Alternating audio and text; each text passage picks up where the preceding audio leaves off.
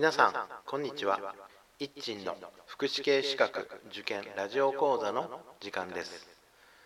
この番組は短期大学専門学校で講師を務める一鎮が受験生の皆さんのチューターとなり合格へ導く番組です。はい、えー、2019年保育士試験対策シリーズです。えー、今日はその第22回目です。22回目は平成27年社会福祉の問題の問いの10を回答してみます、事例問題ですね。まず事例を読みます、事例 Y 児童養護施設に入所している F ちゃん。えー、かっこ12歳の母親 G さん。かっこ39歳。はうんと統合失調症で入退院を繰り返している。その G さんから、えー、苦情の G さんというのは、えー、ABCDEFG の G ですね、えー、G さんからの苦情の電話が入り F ちゃんの担当保育士 P は面談の約束をした。約束の日保育士 P は G さんの訪問時に相談室に案内した。保育士 P は F ちゃんの担当になって日が浅く G さんと会うのは初めてだった。また保育士 P は Y 児童養護施設において苦情受付担当者となっている。という事例です。この事例に対して設問が用意されています。次の文はこの相談時の保育士 P の対応に関する記述である。適切な記述を丸不適切な記述を×とした場合の正しい組み合わせを1つ選びなさいという設問です。この設問に対して A、B、C で4つの文章が用意されています。4つの文章の丸×の組み合わせとして5つの選択肢があります。正答は選択肢の5番ですね。はい、選択肢の5番は A と B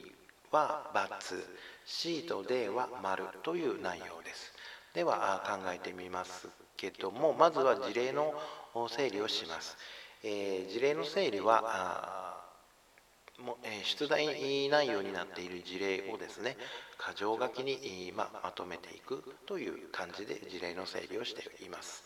それから、えこの事例からに必要な補足的なあまあ、知識ですね、えー、視点と知識をが必要かなと思います。えっと事例から補足として必要な視点というのは P 保育士と母親 G さんですねとは援助関係におけるラポール信頼関係のことですがラポールが構築されていないと推測されます。それから、えー、と P 保育士が、うん、この児童養護施設の苦情受付担当者という立場ですね、えー、これは、ま、重要なポイントになるのかなと思います。えー、この2点に関して事例から補足としての必要な視点。というふうに考えました。さらに、えー、必要な知識として補足をしておいた方がいい知識がまず苦情ということですね、えー、苦情については社会福祉法の第82条ですね、えここに規定がされています。それから、えーと、第83条ですね、え運営適正化委員会ということについての規定もあります。社会福祉法の第82条と第83条ですね、えこれを補足的な視点、え知識として、えー、げておきますね。それから、えー、児童養護施設の運営指針の中に今権利擁護というのがあります。でこれもこの中の括弧の5番として子どもが意見や苦情を述べやすい環境ということでの運営指針の中に書かれていることがありますその丸の2として苦情解決の仕組みを確立し子どもや保護者などに周知する取り組みを行うとともに苦情解決の仕組みを機能させるとありますね。はい、えー、です。でそれからその児童養護施設の運営指針の解説として、え厚生労働省から児童養護施設運営ハンドブックというのがあります。その中にも記載があります。それから相談援助の知識として、まあ、基本的な知識としてはバイスティックの7原則。これも補足として、の知識として挙げておきます。以上ですね、詳細な内容についてブログに書いていますので、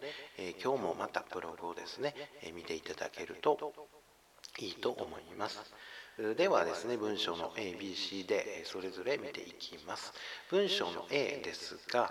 通常の相談と異なり苦情の対応なので保育士 P は初対面の挨拶も簡単に済ませて苦情内容を聴取しどんな事柄に関して訴えられているのか確かめるために質問を繰り返したとあります。これは×になっていますまあ、事例から P 保育士と母親とは援助関係におけるラポール信頼関係が構築されていないと考えるのが妥当だと思います。援助関係の構築という意味では傾聴需要共感的理解ですね。の態度がまずは必要なのかなと思います。苦情受付担当者という立場では、えー、P 保育士はそういう立場ではありますが苦情内容のみにへの対応というのは不適切なんだろうという考え方です。それから文章 B ですね、えー、文章の B は保育士 P は G さんの、まあ、母親ですね、えー、母親 G さんの怒りの感情を表出させるべきだと考え G さんの話が尻滅滅尻滅裂な内容となっているにもかかわらず何時間も傾聴を続けたという内容です。これも×ですね、えー、意図的な感情表出は重要ですが尻滅裂な内容を何時間も聞くということは不適切ですねうなずきの技術相づちの技術要約の技術繰り返しの技術質問技法ですね、えー、などの技法を駆使しながらえーえー、傾聴する共感的理解をする受容するという相談援助の態度が必要だと思います。では文章の C ですね、えー、母親 G さんですね。G さんが相談室に入ってから、ま、入ってからもなかなか話すことができず沈黙を続けていたがその間保育士 P はその表情や仕草を見ていたものの無理に話しさせようとはしなかったとあります。これは丸ですね。表情や仕草を見ることは、えー、言語的コミュニケーション非言語的コミュニケーションの中での非言語的コミュニケーションの技術だと思います。その意味で、えー、表情や仕草ですね、えを見ているのは適切だと思います。さらに無理に話をさせようとしない態度も相談援助の中では大切だと思います。まあ、以上で文章の C は丸だということですね。えそれから文章ので G さんが母親 G さんですね。え G さんが統合失調症であり保育士 P は対応に自信がなかったので同席した主任保育士にほとんどの相談対応を代わってもらい保育士 P は傍らに同席して苦情対応の仕方を学んだ。という内容です。これも丸ですね。えー、まあ、これは、えー、この内容は、うんまあ、自己各地の視点からあ大切なのかなと思います自己覚知とは援助者が援助関係やその時々の出来事を理解をしとらわれなく他者に向け向き合えるようにありのままの自己に気づき受容すること肯定的であれ否定的であれ自らの価値観偏見先入観行動や反応パターンパーソナリティなどの自覚のことです。まあ、これらの自己覚知ですね。をした上で、えー、母親じいさんの統合失調症のに対する対応が自信がなかった。あということで、えー、まあ、それらのことを含めて、えー、主任保育士に面談を代わってもらった。ということは適切だということ。だと思います。はい、えー、っと事例から見ると、えーまあ、苦情の、まあ、面接苦情の受付担当者としての面接ということもありますが、えー、相談援助のですねの内容のことが文章の、えー、ABC でえには書かれているのかなと思います。この問題を通して、え苦情の受付苦情の対応ですね、えそれらを法律あるいは児童養護施設の運営指針なんかそれらの知識を身につけておく必要があるかと思います。さらに相談援助の基本的な態度ですね、えこれらのことも学習をしておいてください。はい、今日は以上です。では皆さんさようなら。